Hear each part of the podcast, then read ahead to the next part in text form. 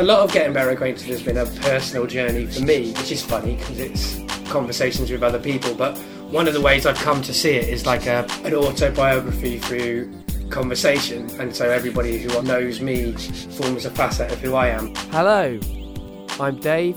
I'm the guy that's putting all this stuff together. I need to get better.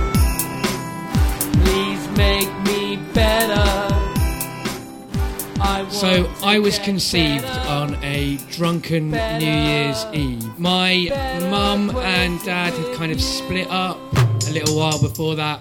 Today we're getting better acquainted with my father.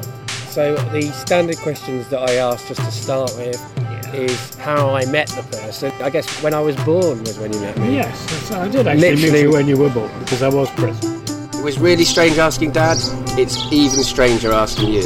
How did you first meet me? I think I first met you as a kicking baby in my tummy. Exactly, yeah. You were the most active of my three children, and you seemed to be always kicking my stomach or some painful area of my my inside. because you can go to a therapist and you can deal with that. And I know you've had some things in your background that Never been to a therapist. That's why I'm doing this show.